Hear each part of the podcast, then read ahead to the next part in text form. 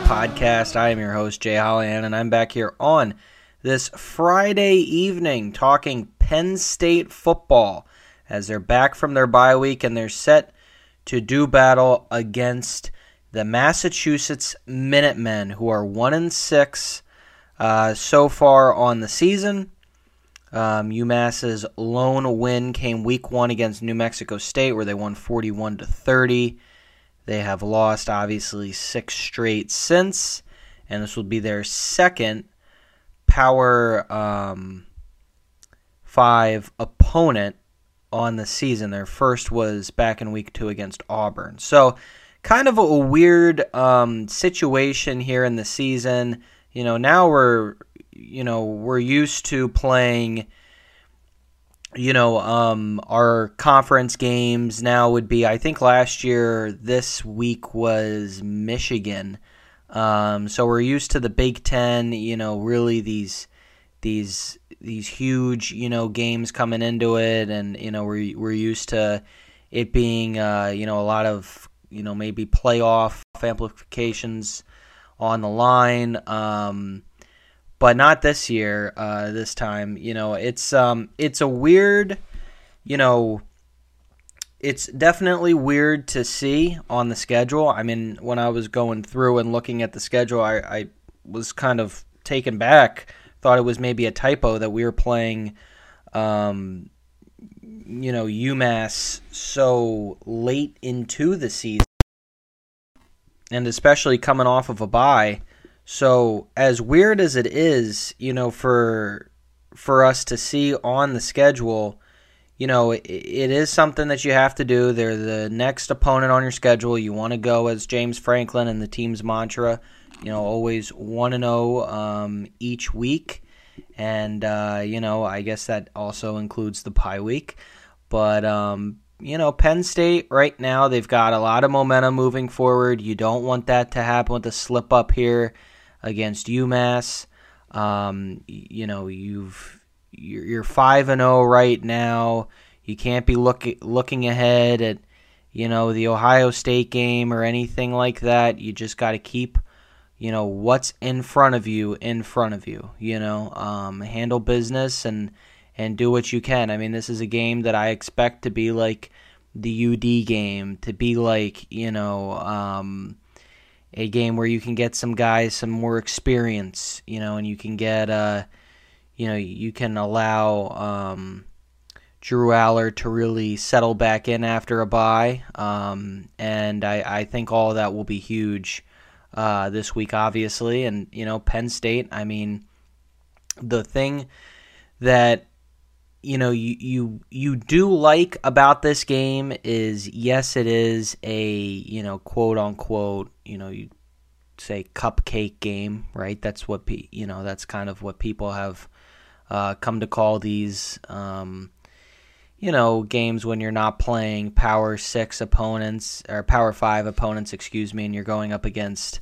um, you know these top uh, top teams in the SEC and the ACC. You know they call them cupcake games unless it's a it's a, a strong Big Five team. But you know you do have to understand that um, you know you got to still go out there and play. That's why we you know that's why you play the game. Um, but at the same time, you know, like I said, Penn State they need to go out there. They gain, you know, coming off of a bye and especially off of a road win against Northwestern where you didn't come out too hot and then you ended up going on and uh, you know winning and blowing them out. You get a really strong sense of okay, you know we can come back. We can you know we got a you know Drew Allar has never handled you know a, a bye week in college football and all that as a starter so he can kind of settle back in, and the team itself can settle back in, um, which I think is huge, you know, as as well. So for UMass, and just kind of you know looking at them and and necessarily kind of scouting them here, the tale of the tape. I mean, UMass they've amassed 396 total yards, 254 three from the air, 142 on the ground. Um, Penn State is holding teams to 210 uh, yards allowed. Penn State itself is 430 total yards, and UMass's defense is allowing 453. Um, Penn State has 235 through the air and 194 on the ground. So I think this is kind of a game I, I'm going to be curious to see how Penn State goes about this because I could see them going about this in one of two ways, right? Like they could come out and they could say, all right, we're just going to ground and pound the ball, move down the field that way. Or they can try and, you know, get a little cute at times and try and throw some different things out there at them to just see what'll happen and kind of break their will early.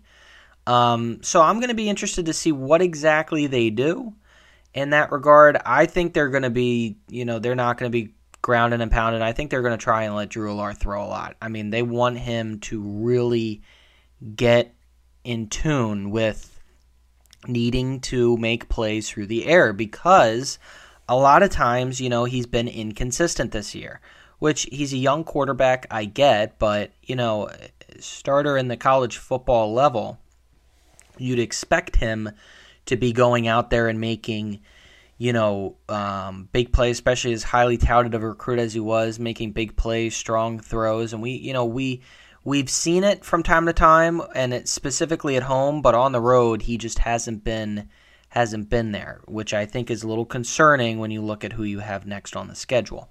So with UMass, I think they're going to try and exploit that. Um, you know their their lack of aerial coverage, and they're going to try and you know get it going through the air a little bit more, and try and get uh, Allar some you know some good reps, and hopefully they'll be able to come through and and you know get the win that way, and fall back on the run game if need be.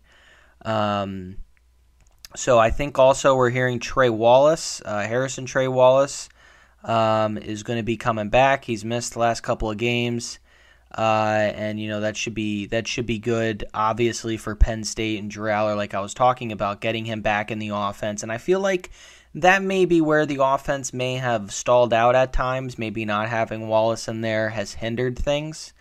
Um, but regardless, I still would have would have liked to have seen Drew Allar play a bit better um, on the road in their first two games against uh, lesser opponents.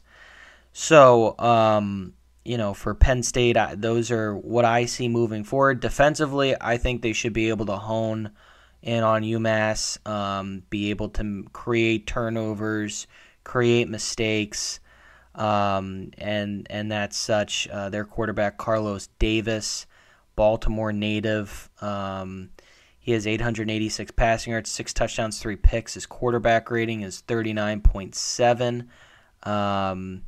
So, you know, not great in the passing department. Um, so I think that from that point they can try and wreak havoc, get turnovers, and, you know, such things as so um, as an offense. And then, you know, their lead receiver, Anthony Simpson, 33 catches, 566 yards, and three touchdowns. I'm going to assume this is the guy that uh, you know you're going to be, you know, really seeing the defense try and try and stop, um, you know, early and often. Uh, Kalen King, I'm sure, will be matched up on him. I'm going to assume. However, you know, we might see, you know, Penn State. Um, or UMass, you know, try and move him around in the offense a little bit more to free him up, which would be interesting to see how King uh, approaches that.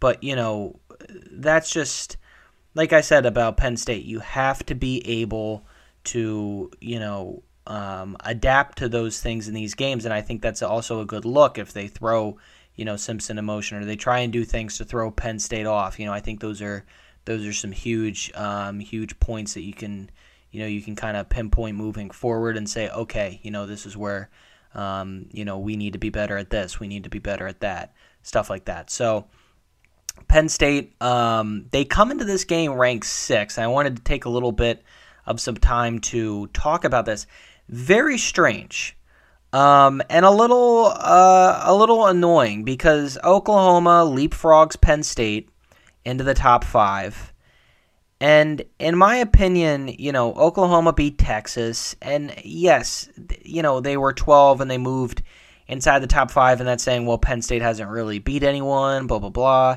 Haven't really played anyone, and Oklahoma has. You know, come on.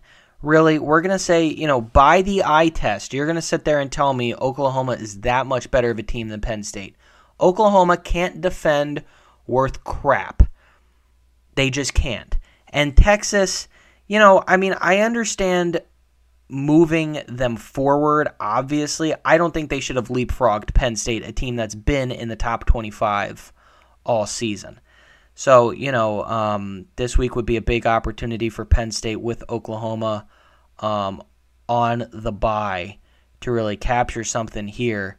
But yeah, I mean, they moved literally in front of Penn State at five in the AP um, top 25. Looking in the coaches poll, they still have Penn State at the top five, and it's interesting. They have Oklahoma seven and Washington above them, which is interesting because personally, if they threw like at the end of this week, because you know Oklahoma on a bye, you know if Washington beats Oregon or Oregon beats Washington, you're going to see one of those two teams jump ahead of Penn State, and it's going to be you know, and if Ohio State beats Purdue, it'll be the three versus seven going toe to toe, and especially and if it's a close loss, especially you may even see Penn State drop back to eight. Potentially, I'm not saying this will happen, but if it's a really close game, they may throw Washington above and Oregon above Penn State. I'm just throwing out hypotheticals here, but very interesting uh, to note that right there. And it's just, again, it's another slap in the face by the AP poll. I mean, you know, if you follow Penn State throughout the years, you know that the AP poll uh, has always been very unkind to Penn State and the way that you know they they view them for whatever reason. But um, regardless, just got to keep proving them wrong. All right, everyone. Thanks for tuning in to another episode of the 610 podcast. I'm your host, Jay Hollihan, and I will be back on talking Penn State football Saturday after the game against UMass. Kickoff is 3:30 on the Big 10 network. I believe this is the first Penn State game this year to be featured on the Big 10 network. Thanks everyone for tuning in, and as always, I'll talk to you next time.